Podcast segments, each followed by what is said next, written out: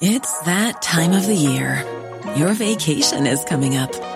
You can already hear the beach waves, feel the warm breeze, relax, and think about work. You really, really want it all to work out while you're away. Monday.com gives you and the team that peace of mind. When all work is on one platform and everyone's in sync, things just flow wherever you are. Tap the banner to go to Monday.com. There's never been a faster or easier way to start your weight loss journey than with PlushCare. PlushCare accepts most insurance plans and gives you online access to board-certified physicians who can prescribe FDA-approved weight loss medications like Wegovy and Zepbound for those who qualify. Take charge of your health and speak with a board-certified physician about a weight loss plan that's right for you. Get started today at plushcare.com slash weight loss. That's plushcare.com slash weight loss. plushcare.com slash weight loss. The Late Lunch with Blackstone Motors. Now open in Dundalk beside the Dundalk Retail Park. The nearly new sale is now on at Blackstone Motors Dundalk. You're very welcome to Wednesday afternoon's late lunch on LMFM radio. Lots of chat and guests over the next couple of hours or so. Take a note of our numbers to get in touch with us on the show today 086 1800 658 by WhatsApp or text, or you can call in on 1850 715 958. And we're expecting calls after I have a chat with my first guest because it's the end of an era for Tara Post Office. It's been open for 150 years, and on Saturday, It'll close its doors for the final time. And a lady who's been there for a great part of the history of the post office joins me on the line now. She's the postmistress, Mary O'Growney. Mary, good afternoon. Good afternoon, Jerry. How are you? I'm very good. Are you sad? I'm very, very sad, Jerry. I really am. It's the end of an era for me. It has, um, uh, as you said, 150 years. My oh my, and it's part of this rationalisation thing that's going on, I know, with An Post. And you're not the only one. Dunsany goes, I know, as well at the weekend. But listen, tell me this. When did you come into the post office there first? What age were you? I'd say I was about 14 years of age when my aunt, God be good to her, Bridget, Bridget Manley, uh, got me uh, working in the post office, well, helping her out on the switchboard. That was the, the biggest uh, part of my work then, the switchboard. We had um, 30 subscribers. And, you know, years ago they had to ring up our exchange and we had to ring Navan to put them through to their call. Ah, I remember well. See, I worked for PNT Eircom on that in my time and I know what you're talking about. Ah, no, yeah. Yes, the little local exchanges. That's and of course, right. that was a big part because it was PNT, Posts and Telegraphs. The Post and Telegraphs were a big part yes. of it at that stage. It was, it was indeed, Jerry, yeah. and you had 30 subscribers when you think oh, of it ah, today. Oh, yeah, yeah, yeah. And I always remember, I'll have to mention her, Mrs. O'Connell, Mary, uh, ringing me, uh, going back then, she wanted a phone call. And it was her that broke the news to me about John F. Kennedy being assassinated. My God, you remember that I can remember that, yeah, I can remember that, yeah. And that was the famous pub, Mrs. O'Connell, that's in the Guinness ad every Christmas, yes? Don't put the lights out. Time Ah. to put, and it's time to put the lights out now for me, Jerry. Oh, no, Mary. Yeah. You're going to have everybody in floods of tears. Ah, but sure, they are already. The people uh, in Skryne, they're so, they have been so good to me all down the years and so supportive. And I just want to say a big thanks, uh, thanks to them all. How long in total? How many years in total? You were in at 14. How many years are you there all told? Well, uh, I, uh, my aunt um, signed the post office over to me in 1975, so I'm 44 years a postmaster. Oh, my, Yeah. oh my, when you think in that time, A lot of changes. a lot, huge Yeah. amount. You know, when you go changes. back to the early days and it was, it was really the hub of the community there, wasn't it? That's right. And years ago, when anyone had um, uh, bad news for anyone, it was a telegram they had to send. And indeed, uh, several telegrams I delivered on my bicycle as well. And that was the means of communications, the main means where the messages came from, from all over the world. Correct. If they had if they had no other means, it was the telegram that they used to send. And of course, you've always been uh, uh, the pension payer out, haven't you? The post office, you went there and collected your pension. That's a huge part of the business, Well, that's it? a, that's a huge part of the business for for me all down the years, and still is, you know. But it's ah, I could I could still work on, but I think it's time. Uh, I'm getting on, uh, Jerry, and it's time to make a, a decision and Yes. retire. Now, the pensions are a big part. Just to come back to what made up the post office, what what about the mail? Uh, Has mail declined, or, or what's that been like in, in in the last say ten years or more? No, mail is is improving with um, uh, Address Pal and online business, Amazon. That's that's getting big for An Post. Yeah, so Yeah. that is growing. That's a good substantial part of what happens still. That is right. Yes. Yeah. The point is often made about a local post office like yours that is it, it'll be missed so much by people who perhaps live on their own. Come to you you know to draw the pension talk to somebody do the little bits of business. Ah. you can see that obviously you that that's something that you see and in practice. Indeed, I do, and particularly on a Friday, it's a it's a great place for a, for a bit of banter and a and a bit of fun, as well as doing the business with them. They're so they're so they're so lovely. Yeah. Yeah, now, you, you, you went from the era, I'm just thinking here about you. There was no such thing as computers. Let's go back and remind people about this. Do you remember the computer, the first computer coming to you? Oh, indeed, I do. Yes, yeah, and I was uh, I was scared silly. Will I be, ever be able to uh, work this? But sure, I, I am. Not a bother to you. You can do anything, so you just adapt and rock and roll with the changing times. Was that the biggest change in your time there, computerization? Yes, it was, and it is. Yeah, it is. But Sure, uh, everybody can do everything now with a with a computer. they can indeed. Can't they? they can. But look, at I think there's still something lovely. We have a local one. I'm in Drogheda, and their local post office is out round the town as well as the main one. But it's lovely to be able to go in and do your bit of business, post your letters, get your stamps, do whatever. Because you provide a range of services now at the post office, don't Well, that's right. That's right. They do indeed, and I think they're expanding bigger now with um, with um, insurance and mortgages and that sort of thing. Do you know what I mean? yeah. But that would be for the much bigger office than me. I think. understand. Yeah. I understand, and where Yeah. it's going in that way. Now, tell right. tell me this: in in all those forty odd years you've been there, were you ever forced to close? Did the weather ever get to you?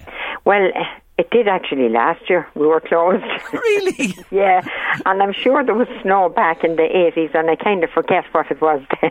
but you stayed open. More or less, I think. Yes. Mary, there was a deluge, I think, in 86 or something round then. So obviously you kept battering on. It didn't well, stop you. yes, we could. We did. Yeah, Yeah. that's for sure. That's for sure. Yeah. And I know at one stage you, there was a very frightening incident, wasn't there, at the post office? There was a raid. What year was that? Ah, I think that was going back to '96. That was a big raid. Yeah, Hmm. you weren't serious. there at the time, were you not yourself? Well, I was ill in hospital, uh, Jerry. Yeah. But, but I have to say, and at this stage, I'd, I want to thank the guards all around. They were always there for me down the years, looked after me, and on the lookout for me. They were very, very kind. Did that become much more of a concern and a worry for you then? You know what I mean? After that eh, particular incident? No, funny, I never thought about I uh, like when you walk behind the counter, you put that behind you, and uh, I, I put it behind me, and uh, I never worried about it. Mm. Yeah. The other thing uh, related to America, that was so interesting what you told me about Mrs. O'Connell and the JFK assassination. You also had, uh, was it visitors to the post office around the 9 11, the more Ah. recent one? Two, Yeah? Amer- two American people came in to buy stamps off me, and we, we got chatting about, uh, you know, I welcomed them to Ireland and they were enjoying their holiday, and then they told me, sadly, about the 9 11. That's the first time I heard of it then. Right, from them. and yeah, and from them, yeah. We're they- very sad. Oh, they were surely Yeah. upset about that. Yeah. What, what will you miss most about not being at the hub of Tara there? I'll miss uh, the chat, I'll miss uh, my customers. They, were, they weren't just customers, they were friends. Everyone that came in, they just got to know me, and they were, they were, that's what I will miss most. And have you any plans beyond this when you when you shut on Saturday? What are you going to do? Have you turned your thoughts to that at all, Mary? At this, it's God, it's going to be a sea change for you. Ah, yeah. Well, sure, maybe uh, the neighbouring post office might be nice to me and give me an odd half day here and there. I'd be more than happy and delighted to oblige them. My God, wouldn't you be a catch for them, Mary O'Growney? you certainly would be a catch Ah, for them. thank you, thank you, Jeremy. I'm sure, like, I, I, I wanted to talk to you today and just acknowledge, you know, all your years and what you've done for everybody out there. But as you say, for, for customers calling now, especially these days, it must be hard not to reflect and remember and be sad. Uh, that's for sure. And I, I, I used to do um, uh, raffles for different charities, and my favourite was the Guide Dogs for the Blind. And since I started with them years ago, Tom and Breach in Balbriggan, they're great friends. Oh my God! And, and and they were part and parcel of your life all these years as well. Ah, indeed, they are. Indeed, mm. indeed, I was out with them on Friday night. Now I have to say. well, yeah, yeah. and and what's going to happen? You're closing actually on Saturday, aren't you? Closing on Saturday, yeah. And is there a bit of a party or anything happening, or what have you planned? Are you going to have a shindig or a little celebration yourself, or what? Ah, uh, well, I mean, I have to say. Uh, great friends and great community. Uh, they're um, they're having a meeting themselves on Thursday night, and they're organising a little retiring party for me. Okay, look, uh, there are people sending us messages already. If you know Mary O'Growney and Tara Post Office, I want to say something today. This is the way to do it. 1850 You can call in now, or you can WhatsApp, it's free, or text us on 086 1800 658. Keep those messages coming to us.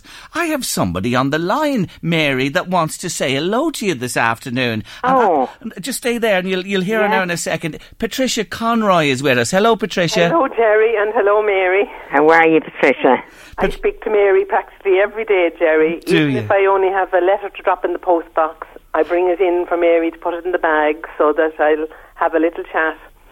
What do you say about this great woman? And well, first of all, I will just say to you, Jerry, as you know, we have the most wonderful community in Skryne, Rathfeigh, and Tara, and Mary has been at the heart of that all these years and we're all going to be devastated. For instance, Mary is part of it herself as well, and so am I, our text community alert group.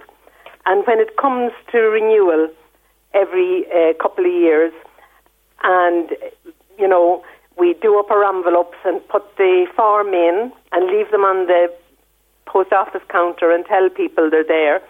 And Mary takes them in for us we're going to have to look at a new way now of getting around everybody for that. But as well as that, we have an RST newsletter which we publish every month.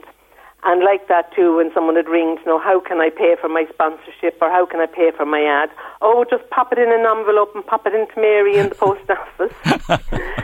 and on a personal note, going back, I'm in Skryne 32 years, and the school bus, for instance, used to stop at Ross Cross going to Navan. Yeah. It now comes further into the parish. But children got off the bus at Ross Cross, and on a wet day, when they'd be waiting on the mammies to collect them from the bus and they got there first, they'd take shelter in the post office, as I've done so myself, getting off the 109. For oh instance, my. well, if I had a workman coming when I used to go out to work, I'd leave the keys at the post office. She'll go into Mary and she'll give you the key. Oh Lord, I just love this. I love it. But you know what? It just sums up Yeah. life in Yeah. rural Ireland and how important the postmaster or postmistress is to the workings of the community. Absolutely. And on occasions, with the, the car, I'll drive the car at Ross Cross and I'll pop the key into Mary and you can pick it up from there. You know, things like that. Um, Mary was such a part, uh, such a part of our community, but thankfully we're not losing Mary. We're losing the post office. Yes. Oh, listen, this we woman. very much have Mary, Yeah. and we're happy about that. Yeah, I know. I'm sure you are. Mary, do you know what I'm just thinking there as Patricia says those lovely words about you? Indeed, she did. Yes. You, you must be one of the most trusted people I've ever spoken to with all the, the, the cars and the house keys and children and everything that was put into your care. Ah, well, yes, I think I think I am, Jerry. you certainly are. There's no doubt. And the other thing that that I'm just reminded of here, you must have seen generations. You know that they came to you as children and they grow up, and now they come to you with their children. Yes. That's that's the frightening part, and that's more or less telling you now, Mary, it's time to put the light out. yeah. Listen to some of these. We're getting loads of comments in for Aw. you today. Listen, I'll get to a few. Let me read a couple of them here. A Yeah. caller's just rung in to say, Thanks, Mary, for minding our bikes when we left them there to catch the bus to school each day. That uh, building on the bike thing and minding the children that Patricia said a minute ago. Oh, Jerry, I have great memories of one wonderful lady, Mary and the post office. She'll be sorely missed, says another caller, by the whole community, and we want to wish her well, and we're thinking of her today, and we will be over the next uh, few days as well. I'm going to print off some more of these in a moment and have a read of them also for you. But look, it, it is coming to the end of the road.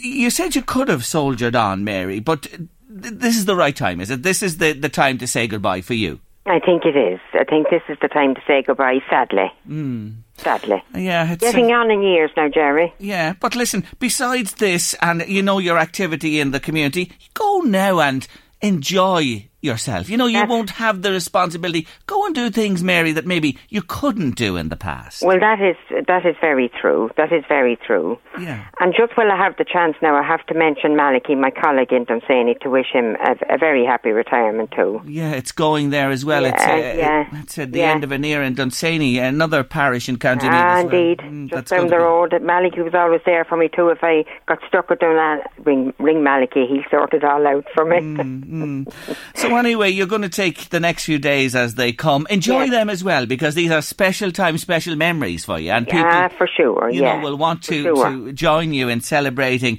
44 years, 150 years. Yes, Tara indeed. Post Office has In- been yes, there. indeed. Yeah.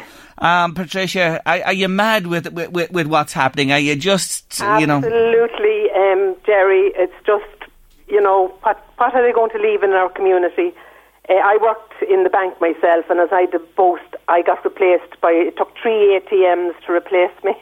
but, you know, it's similar again. Do you know what I mean? Everything, they want you to do everything online, cut out the meeting people.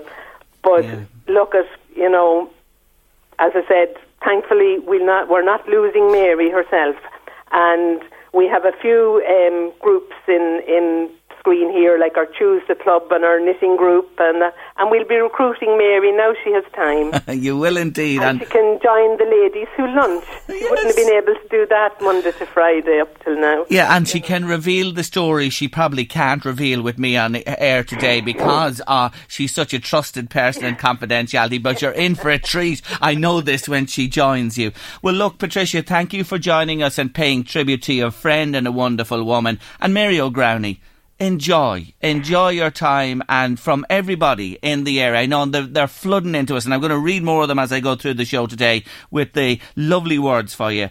Many, many happy years to you, and enjoy these years. One door closes, another opens, Mary. Please God. And just before I go, I better not forget my uh, son and daughter, David Leone, and my son-in-law, Patrick, and just my two brothers, Billy and Pete. They're just marvellous, and they were always there for me down the years. Indeed, and they were. And Yeah. they'll have more of you, please God, now over the weeks Please and God, they will. months ahead. They will Yeah. indeed. Yeah. Lovely to talk to you. Thank you for taking the call, and thank you, Patricia, as well. Thank, you both. Jerry. Bye, Jerry. Bye-bye. Bye-bye. Bye-bye. Bye-bye. Aren't they just lovely? Ah, you know something. I have to say, I feel emotional myself thinking about it because progress is right. I know there's progress and things have to change. That is life. But you know something, in our rural communities, we are really losing something special, something that's so important to so many people. And you know, we're going to be the poorer for it. There's no doubt about it. We're going to be the poorer for it as communities and people. That's the reality. That's the price that has to be paid for progress. Ah, Mary O'Growney is so loved. I just see it in the response we're getting here on late lunch this afternoon. Eddie McCormick's been on, Mary, to wish you all the very best. He's going to miss you immensely. Uh, somebody else saying, it's so sad to see these local businesses closing in Skryne and Dunsany and around the Tara area. The post office is such an important place for us, says a listener today. What a wonderful lady and friend uh, is our Mary from Tom and Bridge. I think she mentioned them there is right from the Guide Dogs in Balbriggan. Lovely to hear from you today. Uh, very best wishes to Mary O'Growney on her retirement. That comes in from Marie and Navan. And Vera's been on to say there's something lovely about that lady postmistress. There really is. You could just get that warmed. She has kindness in her voice. I want to wish her all the very best uh, in her retirement. Mag Halton's been on as well to say uh, to you, Mary, she's going to miss you so, so much. Thank you for all uh, the great years you've given us there. And the active first responders, who I know you're involved with, Mary, as well, have been in touch with us on late lunch to say they're going to miss you immensely. And thank you for all the support that you've given them over the years. Ah, Louise. 44 years. It's Such such a popular lady, isn't she? look, and her. aunt before her, and going back 150 years. Four And- generations, ah, I think she said. And, and, and you know, you know yourself, it's it's something you come from a shop background. Your mm. dad's shop in, in, in Navan, and you, you, you can you know empathise with what we're talking about. How these places out in the sticks, as they say, out in the countryside, are so important to people and how you start so early in life. You know, like as you yeah. mentioned, my dad's shop. I started when I was seven. Did you? And like that lady Mary was saying, she started out helping her aunt when she was a tiny tot as yeah, well. she went into the post office and then taking those calls when she was fourteen. Just thinking about you know life and and and working life. Recently on late lunch, we celebrated ten years, and I said it then. Where has that decade gone to so quickly? And I'm just reflecting today. In August this year, I will have been 40 years working. I went to work first in the Department of An Taoiseach in Dublin in 1979. Well, what did you do there? I was a clerical work. officer in the Department of An Taoiseach at that stage. I remember that first day going to work. But imagine, here I am now at this stage in my life. I, I suppose I'd throw my mind back to then and think, what the hell is this or where will I be? 40 years have almost gone by, and I have a, a full working career behind me. Change of career, great change of career for the last 10, which I've absolutely loved. Uh, but it's a long, long time. I'm just wondering, uh, length of time working, mm. working life, working with Mary's with one one employer. You know what I mean? All those 44 years. Anybody work more than 44 years with the one employer? Anybody listening today? Or in the same job, maybe different yeah. employers, but in the same Yeah, yeah, the career. same career maybe with different employers for more than 44 years. Is there somebody listening today who's gone beyond it and still working away, you know, after all this time? I have to say, I know an uncle of mine and he must be working in the bar trade a good, must be 60, 60 years. My 60. Mm, and he still loves it, and all the customers still love him. There's no retiring there, is there? No, I don't think you can retire from a job you love, really. That's an interesting one. Can you? I don't know. I don't. Know. That's that's a very good question. There are some people who can't wait to get out the door and they're clocking down the time to get out of places. Others, yes, perhaps it's the love. If you love something, it is hard to let mm. it go and, and and come away from it. But I'd be very curious to hear from anybody listening today who has longevity in an employment. Have you worked a long time with the one employer, as Louise says, at the same job with different employers? Have you moved jobs but can total it into beyond forty four years? Come on, there must be somebody out there has more than 44. Louise mentions her uncle at 60. Do you know somebody? Is it you listening today? Give us a shout. We love to hear from you. 1850 715958 is the phone. Pick it up. Ring us now. Breed will take your detail from you. And that's all we want your detail, who you are, and the number of years. Leave your number with us as well. Or WhatsApp us and text us now if you know somebody. 086 1800 658. The Late Lunch with Blackstone Motors. Now open in Dundalk beside the Dundalk Retail Park. The nearly new sale is now on at Blackstone Motors Dundalk. Did you know that three brothers, originally from Fordstown, you know Fordstown, it's between Kells and Athboy, have their very own stars on Hollywood Boulevard? Well, now this has come as news to me in the last while, and I do want to find out more about it. Yes, they're the forgotten Irishmen of Hollywood, the, the Moore brothers, Owen, Matt, and Tom. And I want to let you know that Turtle Bunbury, he's been a guest of mine on Late Lunch in the past. He's an award winning travel writer, historian, author, TV presenter, and public speaker, is determined to have their memories revived. And he's with me on Late Lunch this afternoon. Turtle, good afternoon to you. Good afternoon, Jerry. How are you? I am very good indeed. Thank you so much for taking my call. Let's begin at the begin with these Moore boys you know about their family. Fordstown, I mentioned, they lived there, what, in the late 1800s? Well, uh, they certainly set off from there in the 1890s, and I'm pretty certain that that's where they had their farm, somewhere near Fordstown, as you said, Crossroads, Crossroads Village, midway between Kells, Athboy.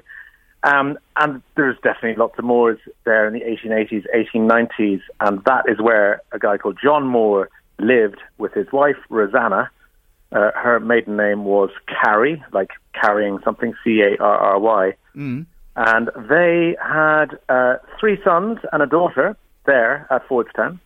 And in 1896, very early in that year, they decided to start anew. And they uh, packed their bags and crossed the Atlantic and set off for the US. And came in through the usual route there into the States, Ellis Island?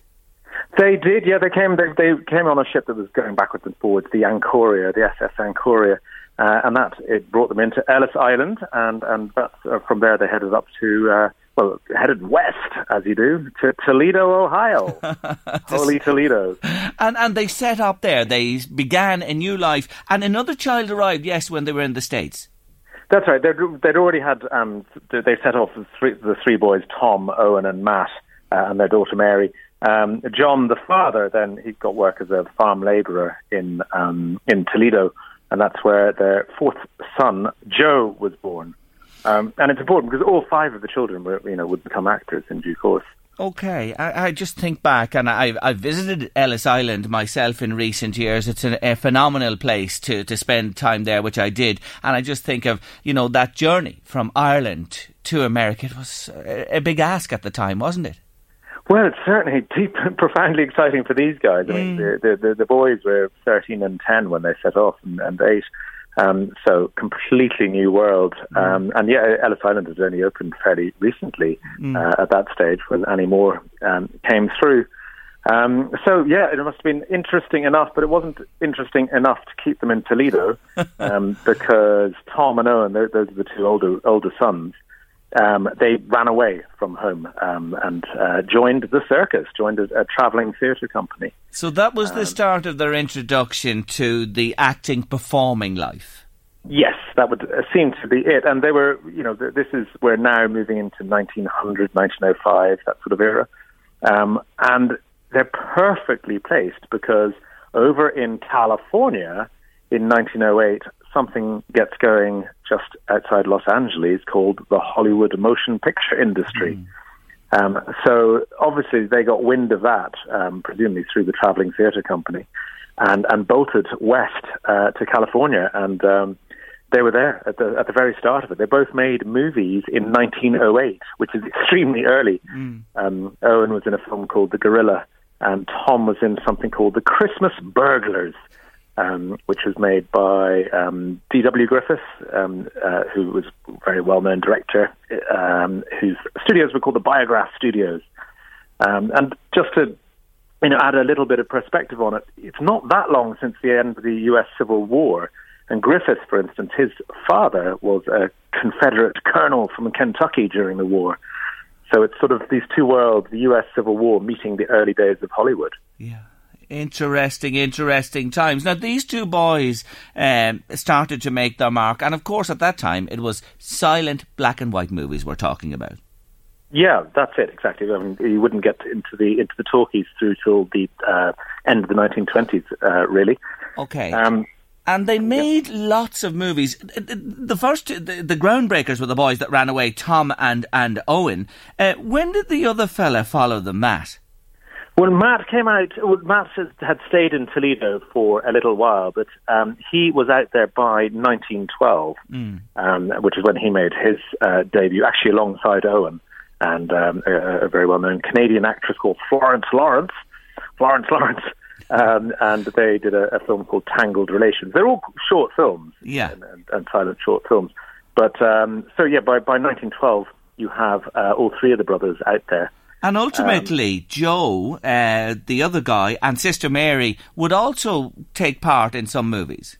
Yeah, they did. I mean, yeah, Mary um, uh, was a, uh, a silent. She she starred in thirteen films between 1914 and 1917, and then the war came along, and she actually returned to Europe, and she was serving with the Red Cross in France in 1919, so 100 years ago this year when unfortunately she became one of the many millions of uh, victims of the Spanish flu epidemic.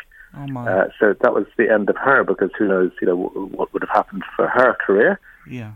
And then her Joe, who Joe, who was actually he was born in in Toledo, um, but yeah, he also starred in, in a lot of films. Unfortunately, he too died young. He he had a drowned in Santa Monica when he was uh, 31 years old. So.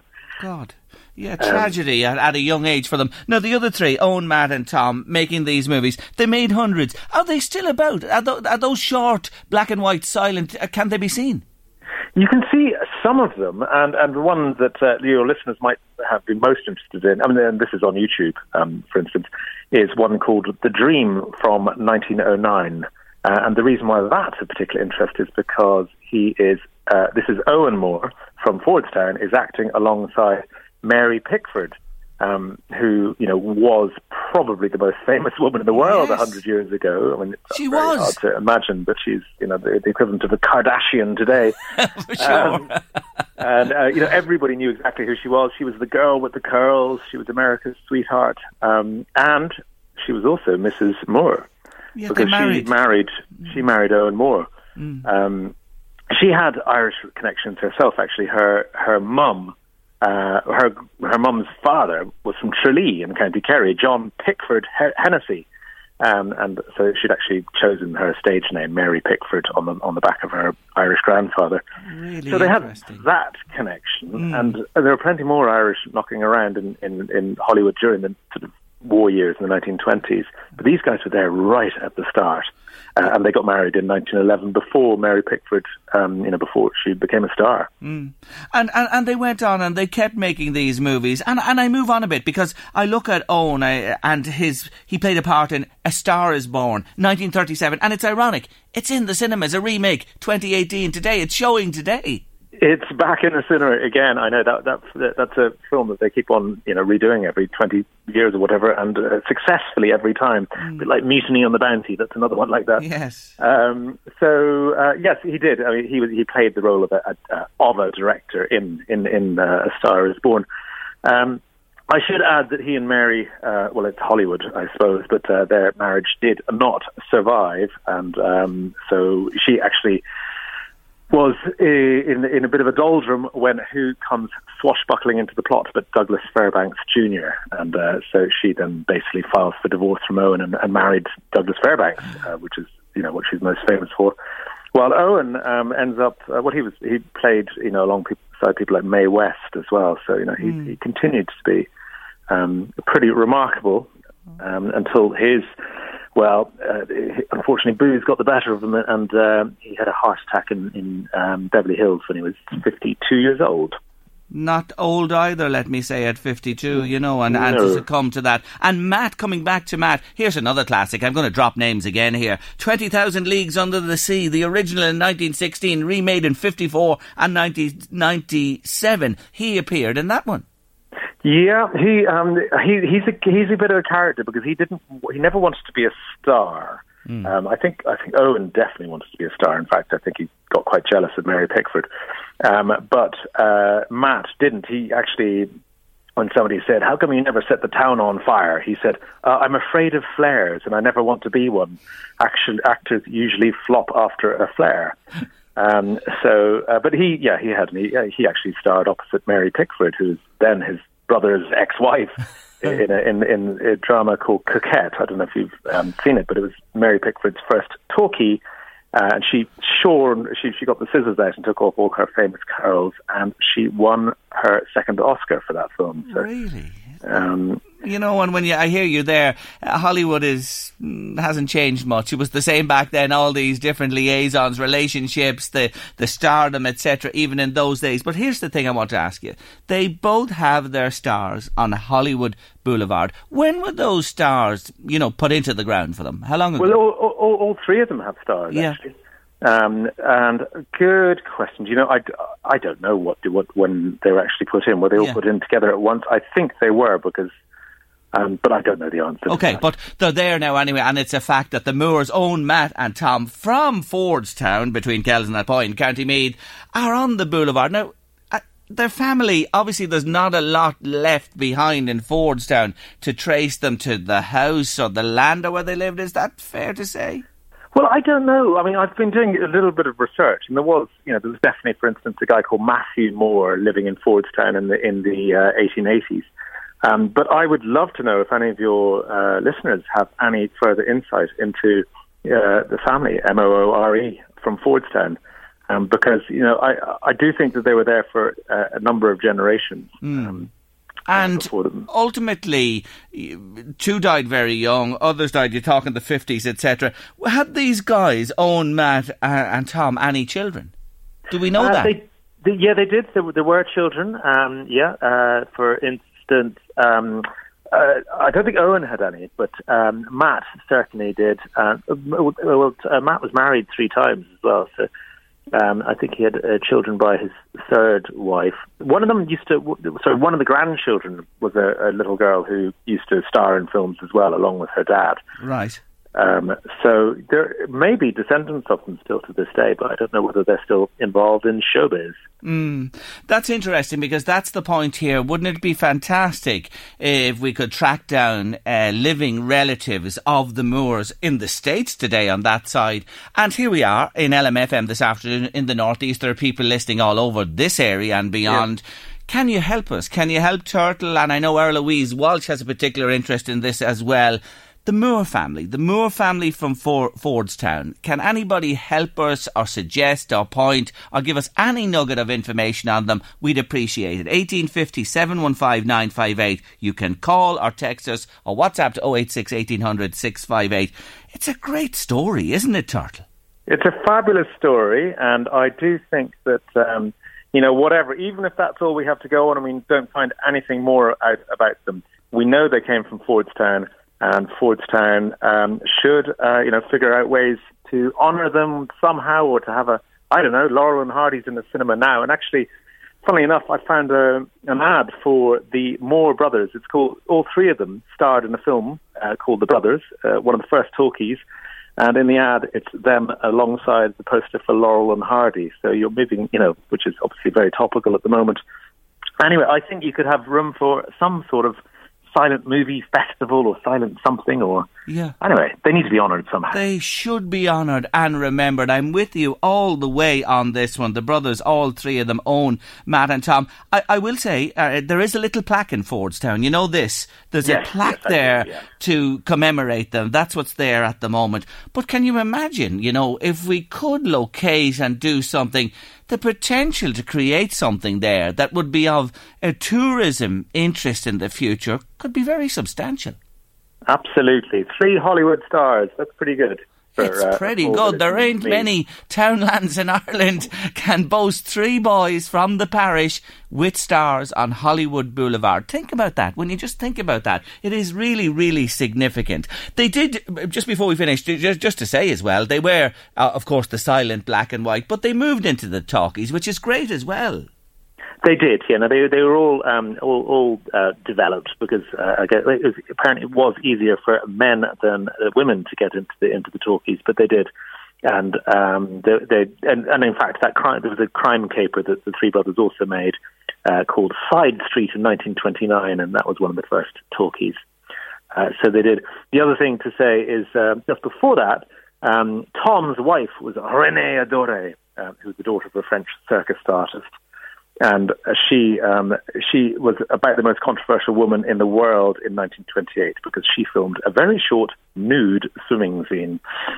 Um, which, oh, can you imagine? You can you imagine in those days the furore that that actually caused? That'd be something else. when you look at the day, what goes on with people say and do. Now, let yeah. me see. Uh, what can I? I have something in here. The 1901 census I'm looking at here, right?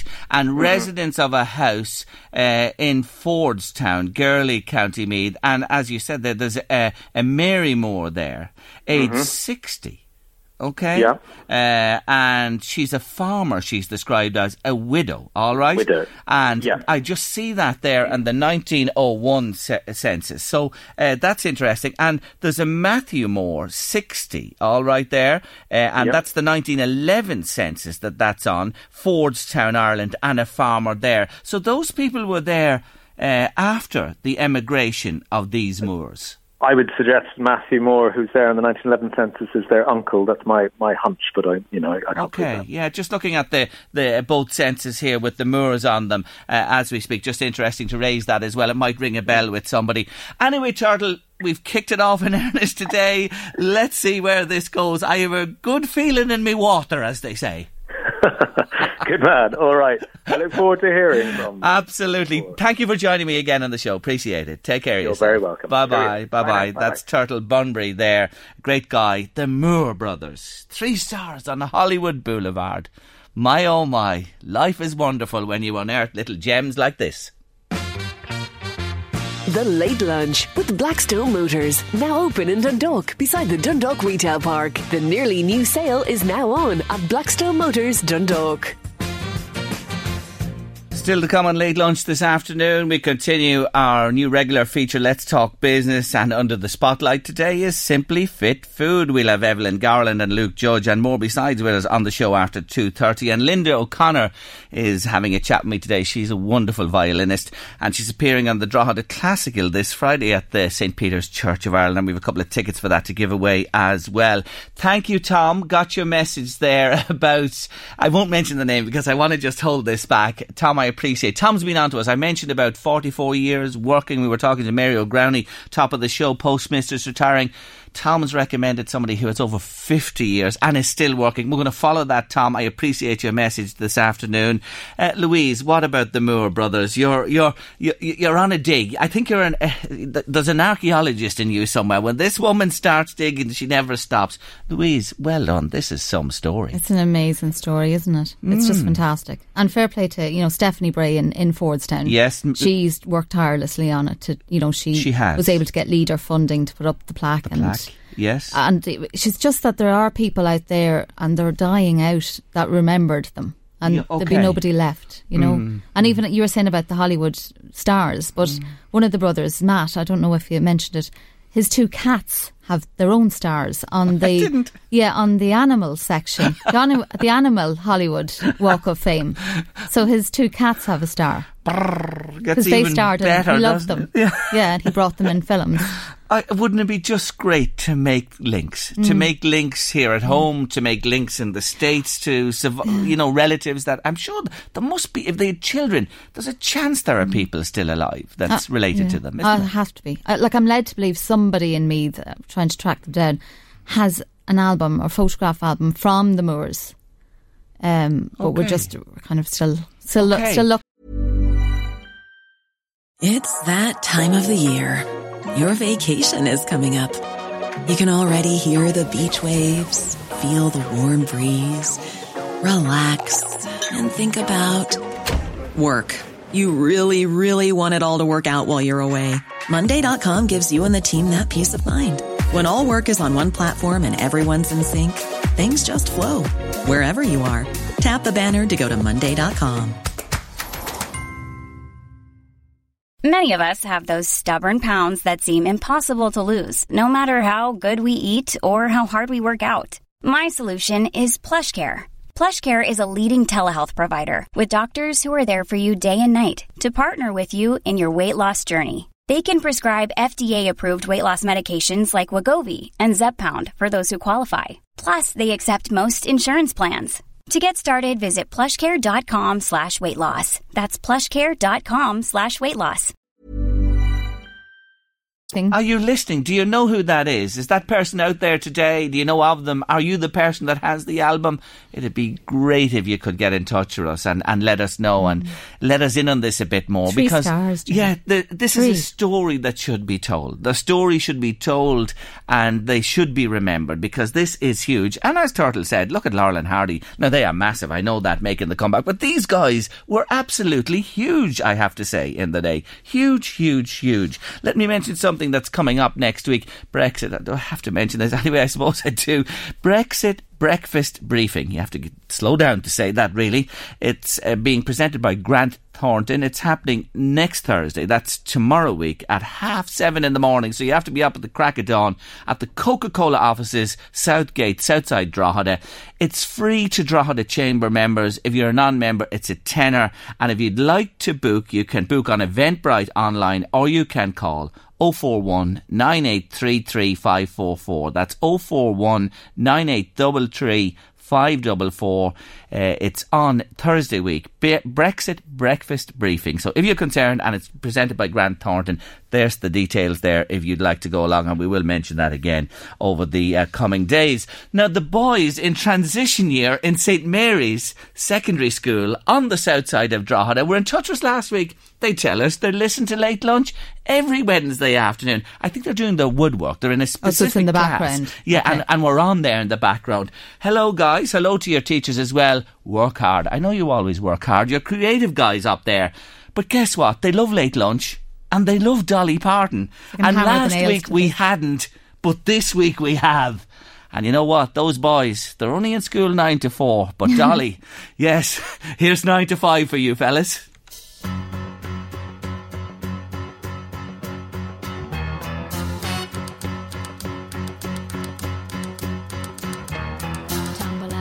And I stumble to the kitchen. Pour myself a cup of ambition and yawn and stretch and try to come to life. Jump in the shower and the blood starts pumping. Out on the streets, the traffic starts jumping with folks like me on the job from nine to five. Working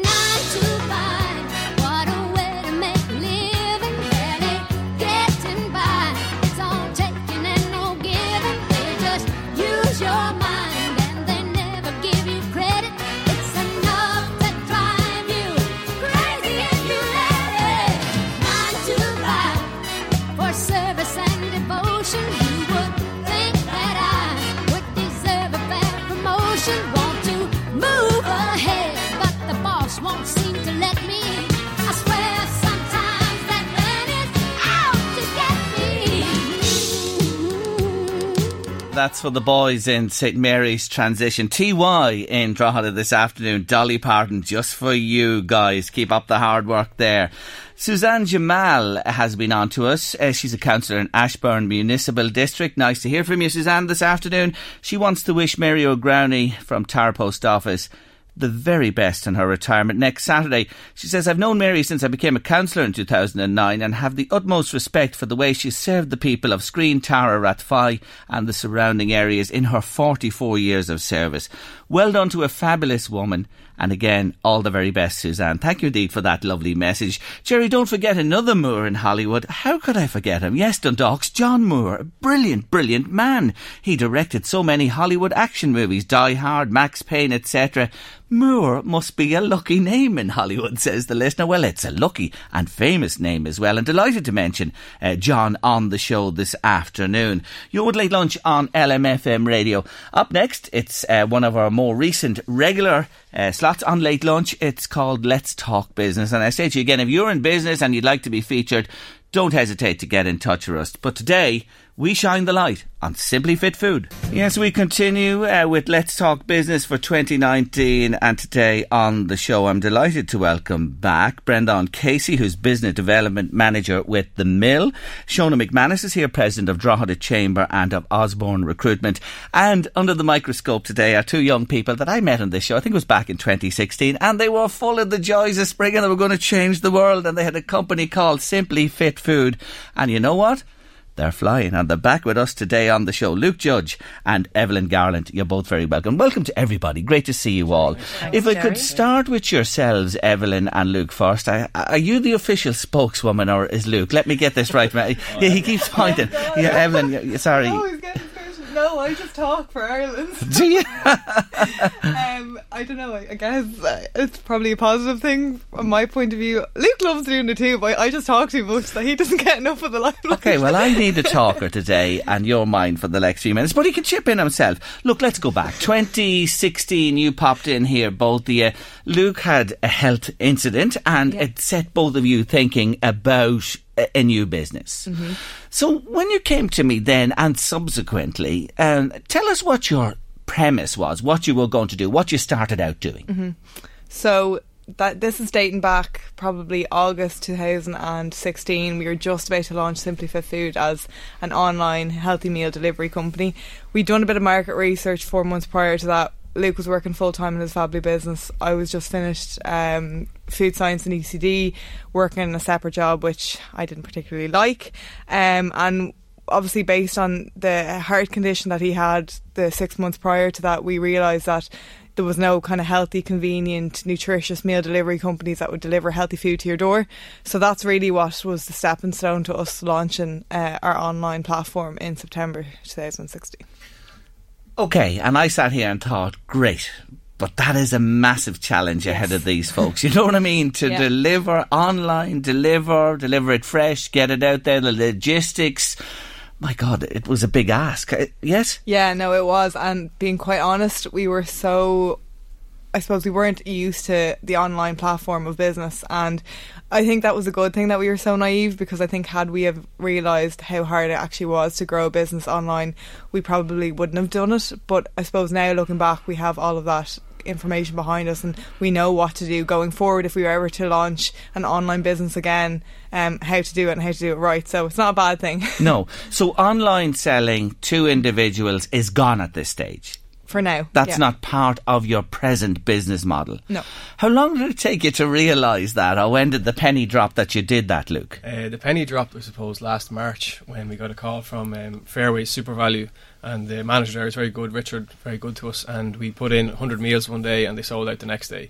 And it was a lot easier just dropping meals up there and then selling two or three hundred a week than trying to go sell 10 meals to Kerry and to Donegal and all over the place. So yeah, it just made a lot more sense then to try and st- streamline it down to retail. Although it is a it's kind of ruthless enough retail, but it was mm. that's where we kind of wanted to go with it. So that was the key moment that said to you, rather than running all over the place trying to serve everybody and anybody, yeah. here is a way to go out through the multiples and sell our product and in greater quantities with less involved in logistics, etc. So did that change? Did you just then change? Was that what happened? You just made no. a change from that, or did it? Obviously, it took time. No, yeah, it's basically taken the full year between product development on the current range that we have in uh, Dunnes Stores now to trying to kind of tell our customers slowly but surely and get them used to the fact that we weren't going to be online, you know, providing an online service anymore. Mm. And I suppose one of the key elements for us was that we didn't want customers t- to think that we were failing. If anything, we were going the complete opposite. But it was there was so much work that was happening. Like outside of social media, outside of our website, that people obviously don't know about because yeah. um, what we were doing at the time, and I suppose it was uh, trying to prepare ourselves for the first of January of this year. to really then, do the yeah. relaunch and really get going with this new model. Yeah like it is a concern, isn't it? Because you've had built up a customer base online, you've had people who are coming regular, and you don't want to disenfranchise or lose them. So it's a question of re-educating them to say we're doing it in yeah. a different way. Exactly, and a lot of our customers, um, you know, we, we would often have had problems with the delivery end of things where customers may not have been at home at the time. Mm. A fresh box of food um, needs to be refrigerated straight away, and it was just left lying there. And the profitability end of things, it just wasn't there, and it's not a scalable model for us. We felt at that time. Um, so given all of those different elements of, of us and, and, and us wanting to scale the business in a way that, you know, was a five year plan sort of thing. We knew that it wasn't going to be online; that it would have to be through uh, the retail end of things. And you've also, Luke, um, really tightened up your product range because at this minute in time, I see it's all chicken. Uh, chicken yep. arrabbiata, Asian chicken, Cajun chicken, and Thai chicken curry. So yeah. you, you have four products at the moment. You've tightened down to this because there was beef and everything else, wasn't there? Yeah, there was, but we just found that the, these sold the best and we just stepped up the, the ingredients and everything. And we, we feel now, and the feedback we've got in the past couple of weeks is that they taste better than they ever did. They're made in a proper facility now, like like BRC accredited an unbelievable facility, one of the best in Ireland. And where is that? Is that local or where are you getting yeah, it? Yeah, it's it's it's local. That, okay, that it's made. And, um, and are they making just for you, or do they make for others as well? Are you part of their business? Yeah, be part part of okay. Business, yeah, but yeah. you're very happy with these people. They're yeah. doing what it says on the tin of the, of the cover, what you want done. Yeah, exactly. Okay, okay. So you're down to four products now, and you've just launched in Dunnes Stores. Yes. Yes, we have. Well, I have to say, congratulations. Thank that you. is a very hard nut to crack for anybody. Yeah. So we were told actually quite a bit. oh, if you get by Margaret Heffernan and her crew, I tip me cap to you. That's for sure. Well done to you on that. That's a big deal, isn't it? Yeah, well, again, naively, we had no idea how big a deal it was until we, we launched with Dunnes. We kind of received a few, you know, be careful before you go in there, make sure your your pitch is right, your product is right, etc., mm. etc. Et and really what we're doing is just we've got so much self belief. It's our business. We're not trying to sell a product just to make money. We're trying to sell a product to change people's lives. So I know it sounds like a big deal, but it really is to help people make healthy, convenient choices wherever they may be. So okay. that was why we launched into Dunnes. Do Dunnes want you exclusively, or has that been? No. No. So because I know you are sold through Spar, there are some Centra have you as well, and SuperValu. Yeah. So do you intend developing those other lines with those multiples there as well as Dunnes? Yes. Yeah, yeah absolutely.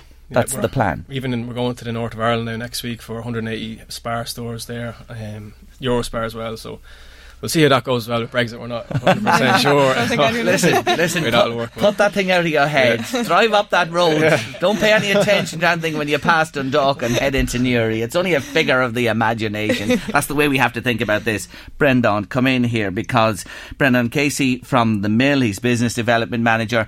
You know, these guys are still babies in the business world. They're virtually startups still. But is there, we'll listen to their story. Is that something you come across regular where people have these ideas and enthusiasm and plans early on and it really does have to come 360? Yeah, and I think a, a, lot of the times, Jerry, it, it mightn't be a full 360. Mm. You know, you've um, Evelyn and Luke have talked, spoken there about you know, testing the market, you know, so they, they know what their customers liked. It was really just the delivery or how they actually, the distribution, I suppose, uh, they were able to fine tune um, their actual product range, which is critical as well, because a lot of startups, they'll try to do too much and obviously the costs will go up. It's harder to fine tune your market. So you know, Simply Fit Food have been doing that for the last couple of years. So from Dunnes perspective, there's a lot less risk. So it's easier for them to, to actually sell their products to the likes of Dunnes You know, they said, look, we have this existing customer base. Uh, it's really the distribution side of things. But it is, it is very normal. I mean, I was thinking about it uh, as I said, it's not generally not a 360 degrees, but um, a lot of times business coaches will call it pivoting. And um, you know, you look at even the likes of Ryanair. You know, they didn't start out as a low cost airline, uh, but they moved, they change over. Even the likes of PayPal didn't start off as a pure payments company. So you sort of uh, you you have to be adaptable, and that's a crucial element of being an entrepreneur. Uh, you know, having uh, that adaptability I know Luke and Evelyn are very good at accessing supports and advice, and you know they're very confident in what they're doing. Uh, that whole area, I think. Um, Evelyn mentioned there that community and building up a community and the health and food uh, and the social, you know, the community side of the thing is a massive these days. Uh, so I think they've really tapped into uh, a growth market at the moment. So you're saying to me one of the traits of a failed entrepreneur is somebody who holds rigid to an idea, won't listen to all the advice they're getting, don't shake and move. It, it, it's a problem for somebody, is it? If you're not willing to. You you do see that sometimes, and uh, you know.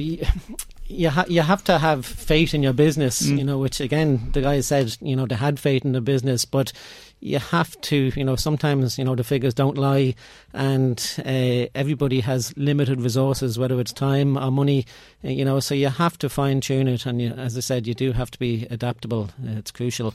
And the business they're in as well, you know, fresh, yes, top yeah. quality foods and that, you know, you mentioned there, Evelyn, the, you know, when you deliver the storage of it, the taking care of it, they're even in a more precarious niche or segment of the market, aren't they?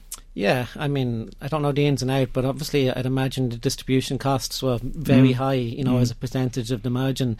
Um, and you know, Ireland is such so fragmented. You know, maybe if you're in New York City, uh, Dublin, even or London, you you know, you can do it, but you know, scaling that across Ireland is yeah. a difficult ask. Not easy, and, and that is so true. Let me take a short break. Shona McManus is with us. She's coming in after the break. If you want to join in or comment, and as I said, if you want to be featured on this feature on Late Lunch, get in touch with us. You're quite welcome to do so. We'll have a look at it. We promise you. But today, it's Simply Fit Food. Yes, we're talking business on Late Lunch this afternoon, and Simply Fit Food. Yes, they're in the spotlight. Luke Judge and Evelyn Garland. Brendan Casey is with us here, Business Development Manager with The Mill, and Shona McManus, President of Drogheda Chamber Osborne Recruitment. Shona, you've been sitting there listening to the guys, to Brendan as well, and taking oh, your Jerry, notes there. Yeah, yeah.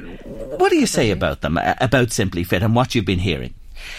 What I've heard so far and what I know of the guys as well and their business startup over the last couple of years, um, I think is a really good example of a, of a, a strong startup so far. You know, and you, have had some great successes and congratulations to you. And congratulations on your Chamber Award as well and the last Business Excellence Awards, which is fantastic. Yes. Um, and it's wonderful to see it. I mean, you clearly had, as Brendan alluded to, you, you know exactly the resources that are available to you. You've, you've gone down all the avenues of getting yourselves out there, getting marketed, getting branded. You're even on Dragon's Den. Isn't that right? Yes. Yeah, you have been. Um, you've been highly, inv- heavily involved in the chamber to get your, the business out there as well. So, uh, um, and I know that you have um, res- uh, uh, taken resources from or looked for resources from LEO and funding, etc. as well. And Is I that don't very know important? You know, I for, think so. Definitely, know. yeah, definitely, and because it supports, and not only do you get financial funding, but you also get advice, you get experience from people, and you have a support network because it's a very lonely thing to have an idea and go out and try to bring it to market, and it's hard work, as we are just talking about on the break. You're working all hours. You're up at four a.m. in the morning. People don't know that. They don't see that mm-hmm. underneath the lovely glossy marketing of websites and and branding. Um, But the other things that I did here, aside of that and what I know of you guys out there, Luke and Evelyn, I mean, your idea started, your inspiration started from a, a very personal situation. There's a huge heart and purpose in that every day, changing lives through food. It's a it's a great topic right now, as Brendan said, because everyone's about um, well-being, health, anxiety, all of that, mental health. Food and nutrition feeds massively into that, not only in personal lives but also in corporate lives as well. So there's probably great other business opportunities for you guys to look into as well as scaling and Dunnes. But um, I suppose from having your idea and your purpose, getting your business learnings through your startups, um, then streamlining your efficiencies, having listened to your customers, and now you've launched a scalable business model. I think it's fantastic, and and it's not just with one key client either. You've multiple key clients in uh, where you need to be very careful that you don't have all your eggs in one basket, as as we say in business. You know, so it's a fantastic example of a great startup locally. I uh, love this uh, question that's just come in for you to me uh, right now from Anne. She wants to know: Will you please ask Evelyn and Luke, what about a veggie option? What Ooh. about the people out there who just want that? Is that, that sounds great. Is that on the pipeline? yeah, we have actually got a vegan and a vegetarian option um, launching very soon why we launched four meals uh, at the beginning was just to see how the sales would go um, and obviously to get the brand a little bit better out there in, into the retail space. But don't worry, Anne, we hold tight because we've got a vegan and vegetarian option it's coming. on the way yeah. for you. What Shona said there, it is the reality of, of, this. Are you still working away? Are you doing a bit for yourself uh, uh as well as developing this, Luke? No, no, I'm full full time. You're full time into this now, now, and Evelyn, yeah. you too. Yeah. So both of you all in, nothing left behind here, no fully focused, no going back. But surely, you know, that shows your confidence and belief, and you know what's out there and the possibilities that Shona mentioned as well. Um, you know, that must be really extra special and important in driving the business on.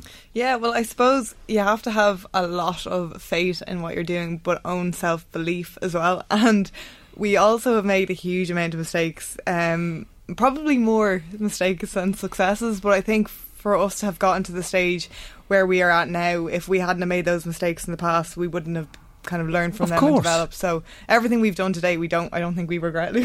we're a little bit different from other businesses as well. Because we're a couple, mm. nearly every moment we're awake, we're talking about bit simply for food. It's almost a bit sick, you know. but we're not. We're not like.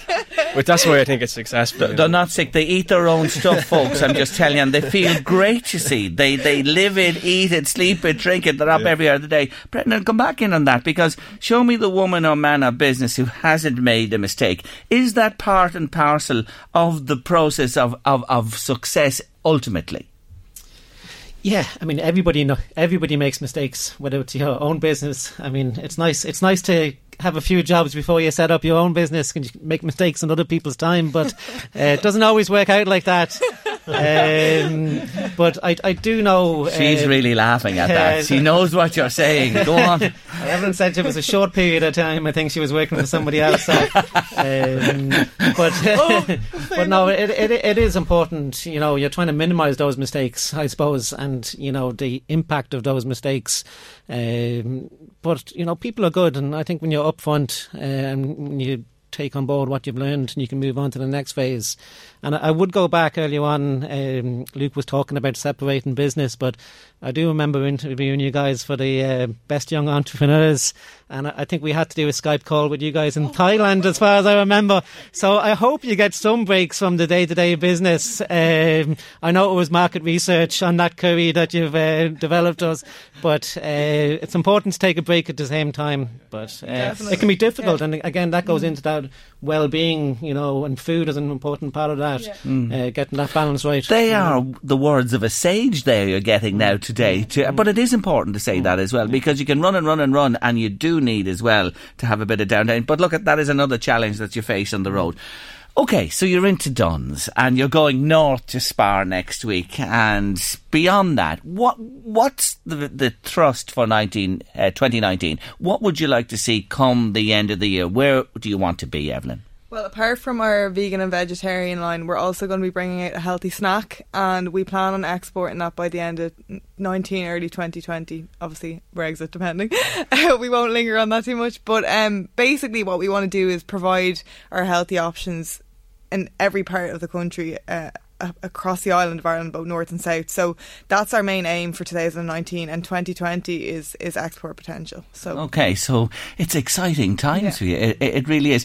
You're great examples, as Brendan said there, and back to you, Shona, of young entrepreneurs, aren't they? Oh, 100 percent. Yeah, absolutely fantastic. Yeah, it's great, and th- their sense of purpose, and as I said, all the learnings they've had so far, it really, really is great. A prime example, and th- there's a lot to be learned from anybody else listening today that if you have an idea and you have a lot of heart in it, you should really go for it. Try and get support. Go with your idea.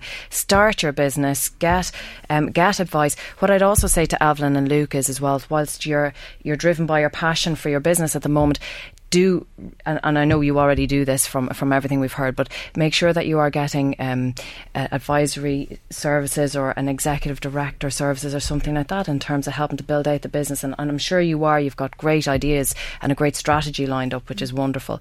And do get a bit of time out for yourselves because you do burn out, and that's the key thing. You know, it's really that is, is the message. Yeah. We have 20 seconds. My producer is telling me Brexit breakfast briefing when? Just remind them again. Yeah, Jerry, next Thursday, um, registering at 7.30 in the morning, start kicking off at 8am sharp. Um, Grant Thornton are joining the Drogheda Chamber of Commerce and the Coca-Cola offices next Thursday for a Brexit briefing. Um, so we'd be delighted to have um, additional people attend. Nearly full now, I have to say, at the moment, um, but it is open for people to register online at Eventbrite. Okay, great stuff wish you well. I'm delighted to have you back. And you are real examples, uh, shining examples of people who are just great and the yeah. backbone of this economy of ours here in Ireland. Thank you. Thank Best you of luck to Simply Fit Food. Thanks, Brendan Casey, thank you for joining me. Shona McManus. Thanks, Until the next, let's talk business. Thanks a million. The Late Lunch with Blackstone Motors. Now open in Dundalk beside the Dundalk Retail Park. The nearly new sale is now on at Blackstone Motors Dundalk. Ah, poor Serena. She was beaten in Australia today. Well, at least this time she didn't spit the dummy out of the pram, like the last time when she lost in the US final. Remember that? Before Christmas, the poor girl that won it. So she stood there and the other one just going ballistic because she didn't win. And she blew it, Miss Williams, yesterday. Blew it herself. She had match points galore. I was looking back at it and she flunked. She flunked and she didn't spit the duty this time round. Maybe she's learned from her last tirade. I hope she has. Anyway, I wouldn't bet against her setting the uh, new record for most Grand Slams won by women because she'll have many opportunities, won't she? This year, the French coming up and Wimbledon and then the US beyond. I think she'll probably pick up one of them. But maybe, maybe the wheel is turning and the new generation will dominate and it's bye bye to the Williams at this stage. You're with Late Lunch on LMFM Radio. We're great supporters of classical music and particularly the Drogheda Classical and it's back for 2019 and this Friday at St Peter's Church of Ireland there's a brilliant performance in store and after the break I'm going to have a chat with violinist Linda O'Connor. It's back, the first of 2019. I'm talking about the Drogheda Classical taking place this Friday at the beautiful St Peter's Church of Ireland in Drogheda, half past seven. Oh boy, are you in for a treat. Yes, Linda O'Connor and Mia Cooper, along with the Wolfgang Ensemble, will perform Vivaldi's Four Seasons. It's brilliant. And also Bill Whelan's Inishlacken. And I'm joined on Late Lunch on the line this afternoon by a violin virtuoso. Linda O'Connor, you're very welcome to the show. Thank you very much, Jerry. Pleasure to be on the show. Not at all. Thank you for joining me. You've been to Drogheda, the Classical and St. Peter's, have you before? Yeah. I have indeed, yeah. I performed a couple of times actually with soprano Celine Byrne. Um, so it's a, a, little different this time, but we had a lovely time there in the church uh, the last couple of times we were there over the last few years. My God, now that I think of it, I was there myself and I, they were memorable, memorable nights. Well, look at your back and headlining uh, this time round. Will you tell me this? Um, two violinists, but two quite distinct players. Will you explain you and Mia? Um, in in what regard, Jerry? Sorry. Like uh, you, are classical. Is she classical as well? Because it's one a classical violin and one ordinary. Is that what I'm hearing? Yes. Yes. So the, the two in the Inishlacken, one is kind of meant to be a traditional Irish fiddle, and Yeah. um, then the other is a classical violinist as such. Um, now, I'm a sort of uh, a very newbie to the traditional Irish uh, genre, um, so I came to it in my early 20s, um, and I have been playing the violin a little bit longer than that. Um, so I sort of have a bit of a grow for it now, and my partner uh, is a is a traditional Irish musician himself, so that's where the interest came in. And um, so in this piece, you have sort of it's like a violin off. Uh, so you have the classical violin uh, versus the trad violin, and Right. you're trying to kind of show off to each other. I have to say, it is a very difficult trad fiddle part, and I'm not so sure that. Um, I know your very own Zoe Conway has performed it many times, and of course she's well, uh, you know, a stunning player. Um, but I'm not sure that the, the ordinary Joe Soap of a fiddle player could play it. It's it's very uh, technically demanding, and you know goes up into very high positions and stuff. Um, so it is very technically demanding for for the normal sort of traditional Irish musician. Yeah, and so that is the contrast, the traditional and the classical as well, and one opposed to the other. That's where I was getting at. So that's that's very interesting in itself. Now here's the other interesting thing: Vivaldi and his much loved Four Seasons. What uh, a well loved piece for uh, decades, centuries, you name it. And on the other hand, all these years later, you have Bill Whelan's Inishlacken. Yes, absolutely. I know. I, I just, you know, it, it, the, the the dream came to me of putting this on because I just wanted to kind of bring my two worlds together. Mm. Um, and and I love performing the Four Seasons. I just think it's one of the greatest pieces written of all time. I just think it's absolutely superb. Um, and I think they go very well together. You know, um, because they're very alike in a lot of ways, as well as being completely different. Um, I think they evoke the imagination a huge amount. Um, and I think they create this world of you don't know what's going to happen, um, which I love in my performances. As you might remember from my Csárdás performance uh, when you were in Drogheda the last time, I like to do a little bit different every time. And I think they both allow that to, to happen. Um, so it's a, it's a very exciting program to perform, as well as I think to, to listen to as well, you know. Oh, it's beautiful to listen to. That's for sure. You mentioned, uh, dropped a little line there that you started the traditional when you were of an age. But tell me this: Do you remember the first time at four years of age when you stood on the stage? Was it the National Concert Hall? Yeah, apparently I fell asleep and was on, uh, uh, and I was on the news or on, on the newspaper falling asleep um, at the time. So I was in the front row and I was one of the babies and I fell Ah. asleep on stage. So, um, but I, I did play now as well. But Yes. I did fall, fall asleep, so that's where my first um, performance got me to the newspaper. So And Um, back to Vivaldi, I, I want to remind people that when Nigel Kennedy actually recorded uh, it 30 years ago, it was one of the biggest selling records of all time. Yes. Yeah, and I think it was in my house as well. I was very young at the time, and I remember floating around our house. It, it's just epic, and you know, the man has has re-recorded this piece how many times, and every single time it's completely different. Yes. And I just think that's the amazing thing about this piece is that every single time it's performed and every single time it's recorded, it can be completely different from the last.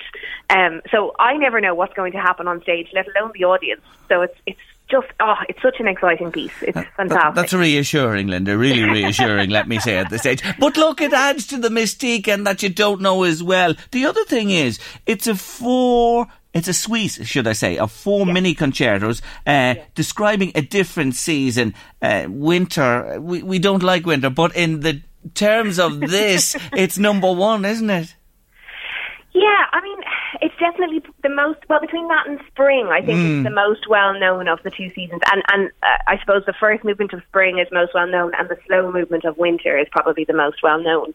Um, but yeah, they're just, I mean, there's so much beautiful music within the four seasons, within the four mini concertos, that it's it's hard to pick a favorite or hard to know. I don't know how they've become the most well known because you know, actually, there's some really awesome parts throughout the rest of it that just aren't as well known. So Yeah. I don't know how they've become as well known, but they have. And of course, we must mention, uh, besides yourself and Mia uh, Cooper, the Wolfgang Ensemble will be there. These are brilliant people, aren't they? They certainly are indeed. Um, it, the brainchild of cellist Alva McDonough. um, who you might have remembered from Drogheda the last time I was there as well. Um, so it's a very, very small ensemble of musicians, but they're some of Ireland's finest music- musicians. Um, we have people like um, Andrea from the Contempo Quartet, the viola player. She's going to come down and join us, and then we have Alva, and we have David Lee on harpsichord, and it's, it's just yeah. I'm so lucky to be surrounded by these people. It's going to be fantastic. How is Celine? I haven't seen her in a while. She's just lovely, isn't she? She's laid back, isn't she? She's very. Is she easy to work with?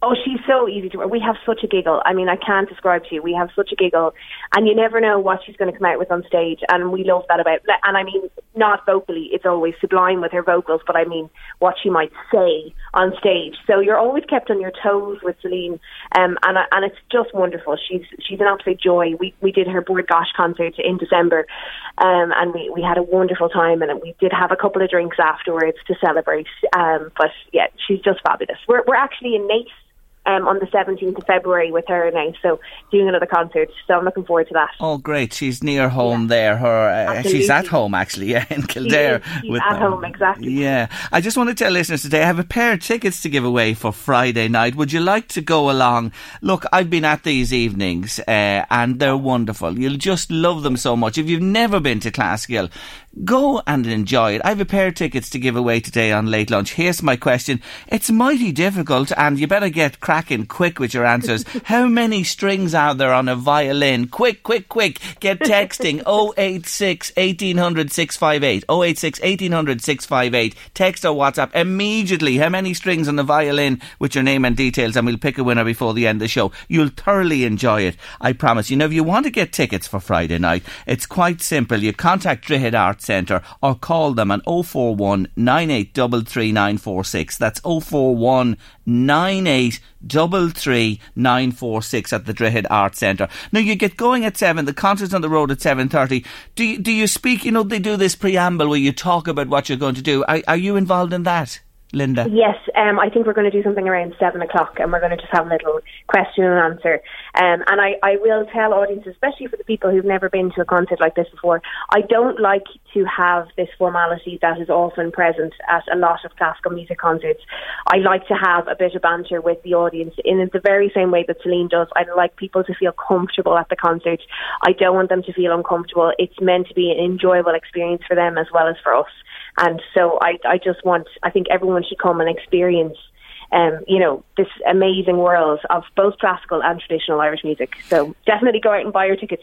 Do indeed. And, and, and what I say to you is as well, I, I, I've said this before, what Pauline Ashwood does here and brings the likes of yourself and this brilliance to the Northeast, it's wonderful because normally you'd have to head to the capital city or to capital cities across Europe and the world to see performers like this. But here it is in the Northeast for everybody. And this is the January concert, the first of the new year and they really do deserve fantastic support. I encourage you to go along and enjoy it on Friday night. And of course, always to mention the beautiful St. Peter's. The acoustics for you guys, Linda.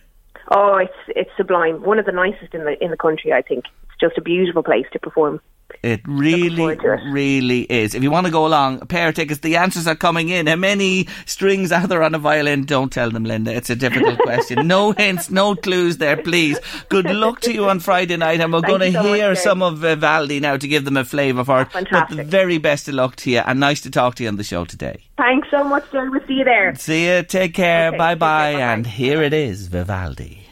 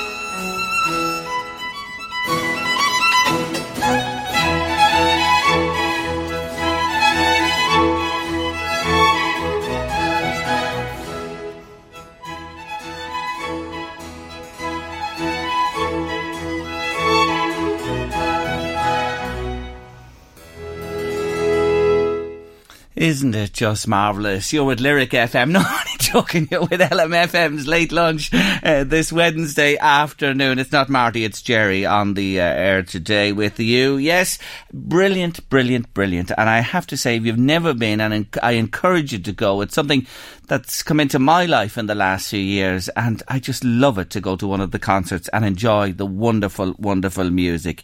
It's terrific. And that was Linda O'Connor and Mia Cooper with the Wolfgang Ensemble, and that's what you'll hear on Friday night at St Peter's Church of Ireland, 7.30 in Drogheda, not to be missed. And again, tickets from the Drogheda Arts Centre. Uh, you can book them there in advance or rock up to the door if you wish on the night. I'm sure they look after you there at the church on Friday evening. Good luck to everybody then. That's the first of the Drogheda Classical uh, for 2019. 041 946 for your tickets. 041 946. And winning the tickets today, how many strings on a violin?